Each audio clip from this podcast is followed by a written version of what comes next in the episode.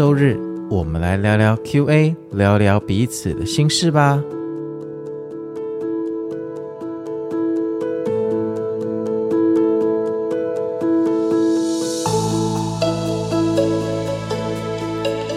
大家好，我是美股航海王。那现在的时间是1月7号，这个天气晴朗的早晨哦，我在这边录音。其实我也不知道为什么我要录音啊。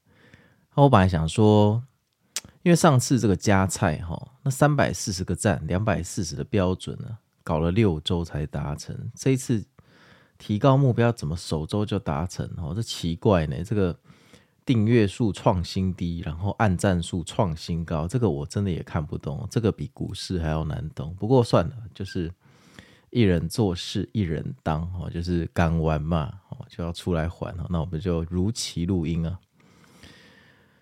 好啊，那今天的 QA 我手上大概有2个，那其中有一个我觉得比较诧异，我就讲比较诧异的那一个。为什么叫诧异呢？因为他说他现在这个满仓长荣，问我要不要下车，涨很多大家都知道嘛。那我就在想，我这里不是美股频道你为什么会问我这个长荣海运要不要下车？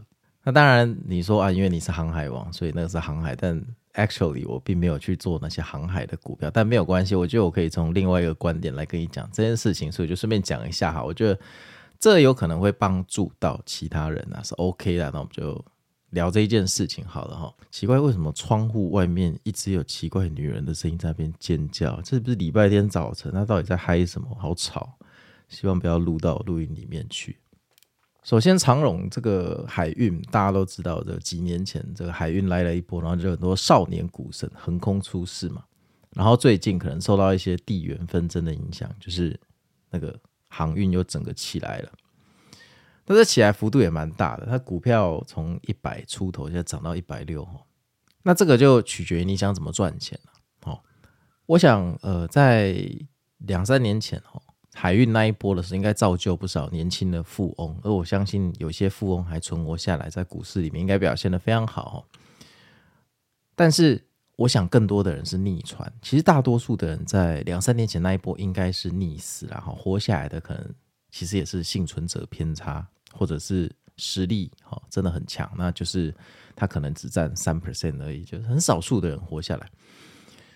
那我觉得我们做事应该是要从历史去检视、去反省说我们未来大概要怎么走。当然未来不会直接把历史的走势拿出来重新印一遍，但多少会有点类似。像我个人看这件事情，我会觉得我以后就是不碰海运。为什么呢？因为它很容易翻船它很容易翻船。我不是要打歌我的第一个心法付费心法翻船，不过那个物超所值有兴趣可以去订阅。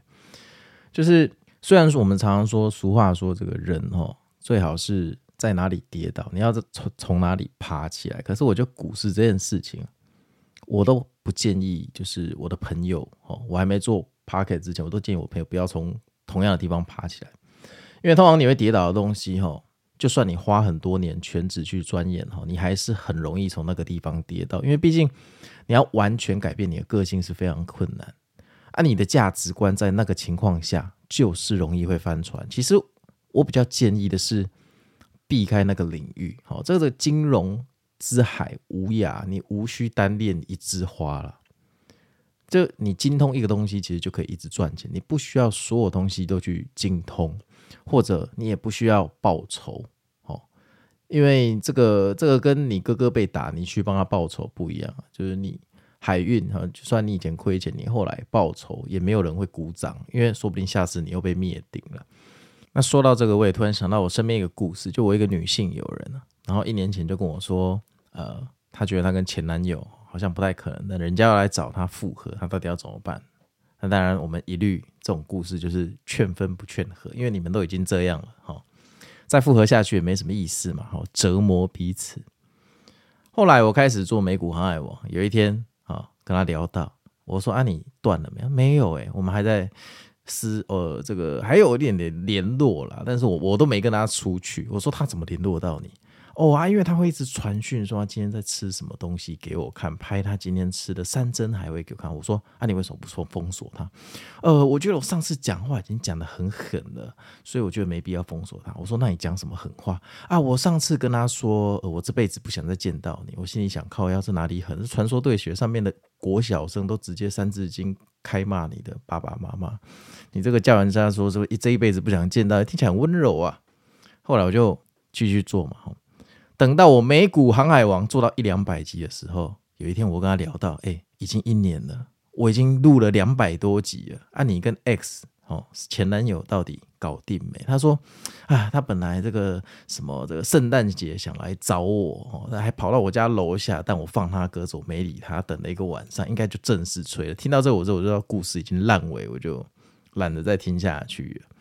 那人你看就像我这朋友为例，他会在容易跌倒的回圈不断的轮回，其实这是人性，这不是他的错，大家都一样。你今天在航海，如果你是跌过跤的朋友，现在航海起来了，要么就是你干到爆，你觉得我都走了，你怎么可以涨回来？或者说好，我的机会来，这次我一定要真的成为鲁夫，成为航海王。你很容易不断的去追求同一件事情，在感情上、事业上，股票亦是如此，因为始终是人性在驾驭我们。我一直都建议说，就是那一种如果你会被翻船灭顶的领域，或者是波动很大的领域，你要自己想清楚，因为表示那个领域的水特别像秀姑峦溪，特别容易让你翻船。那你为什么要去选那里？赚钱的方法百百种。你要知道，你今天假设你长龙这一波100-160吃到了，那你当然赚50-60%，很开心。你当然很开心，但是你要知道，你涨到160块，如果有一天你跌50%，是会剩80块的，它不是回到100块。然后它为什么涨到160？因为股市是这个期望人们对未来的预期嘛，实现对未来的预期嘛。大家预期这个地缘政治风险可能不会马上结束，就反正那边有个地缘政治风险，就反映在股价上，这都 price in 了。所以你现在如果因为那边局势紧张要进去买的人，基本上就是套牢啦，除非之后有更多利多航运的题材跑出来，除非日后有更多，可是你不知道嘛，你不知道会不会这个北韩突然去战争或干嘛的，大家一起在那个公海上在那边打仗嘛，你不知道嘛。那说难听一点，大家预期有战争，可是大家并不预期战争会马上结束，对吧？如果大家预期战争，譬如说4月就结束，4月就结束，那这时候海运现在就会跌了。为什么？因为利多出尽了啊，大家都知道4月战争要结束，运费势必会跌价，那当然要赶快先跑，所以股价一定先行反应，反正股价会先反映经济，那当然反应的过程中会掺杂人类的情绪，通常人类的情绪会把它放大，就是要么过于恐慌，要么就过于欢乐。所以我觉得如果你有赚到这一波，那是运气非常的好，但你千万不要享受到它从160掉回来的那一波。当然它有可能160-260，这个我真的不知道，我真的不知道。但是我知道不管台股或美股都有一个道理，就是股票不会一直无脑的往上涨，但人类有个潜意识，就是看到上涨的东西你会觉得牛顿的惯性定律它会继续涨上去，这是一个非常危险的东西。靠题材发酵的股票，它存在的不确定性非常大，你走人的技术要非常的高超，不然我一律建议你去玩大盘，或者去玩一些七巨人，那一种比较走一个比较中长期稳健持续上涨的股票啦。这种赤兔马有赚到就真的该跑了，你再凹下去你要知道这个长龙现在涨到160很多人是解套了呢。你知道上次160是几月几号吗？我来念给你听上次长荣的股价在160是2023年的6月。那你说这个值不值得？你要牺牲7个月煎熬的时光来等待它的解套，对不对？那你换算一下，你这7个月的时间，对不对？这个跑去美股享受一下风牛行情，涨的说不定都比这个多，如果你有成功无缝接轨的话啦。所以关于这个问题，我虽然没有买长荣，我还是语重心长的跟你讲，这种赤兔马这个有骑到就赶快走了啊！如果你要一直骑它，那下次回到100块的时候，我就不确定你等的是不是7个月。当然它有可能上260，每个人的运气不同，有些人天生就会赚钱啊，我不是那一种。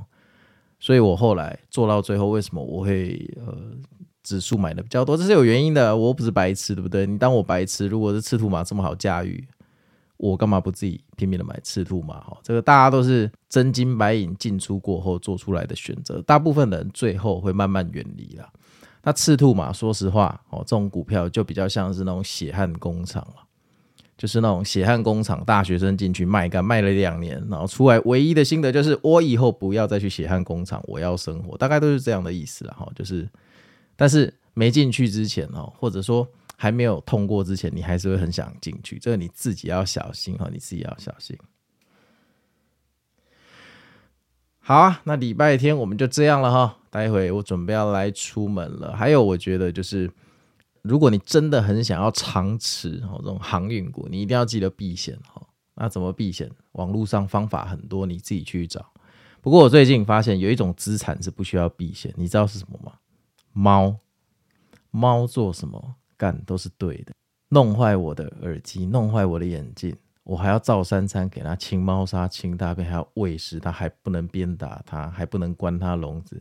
我觉得如果下辈子你不想要避险，转世当猫，我觉得应该不错。猫真的是超屌，真的是好啊。那我是美股航海王，那我们就下次见咯，拜拜。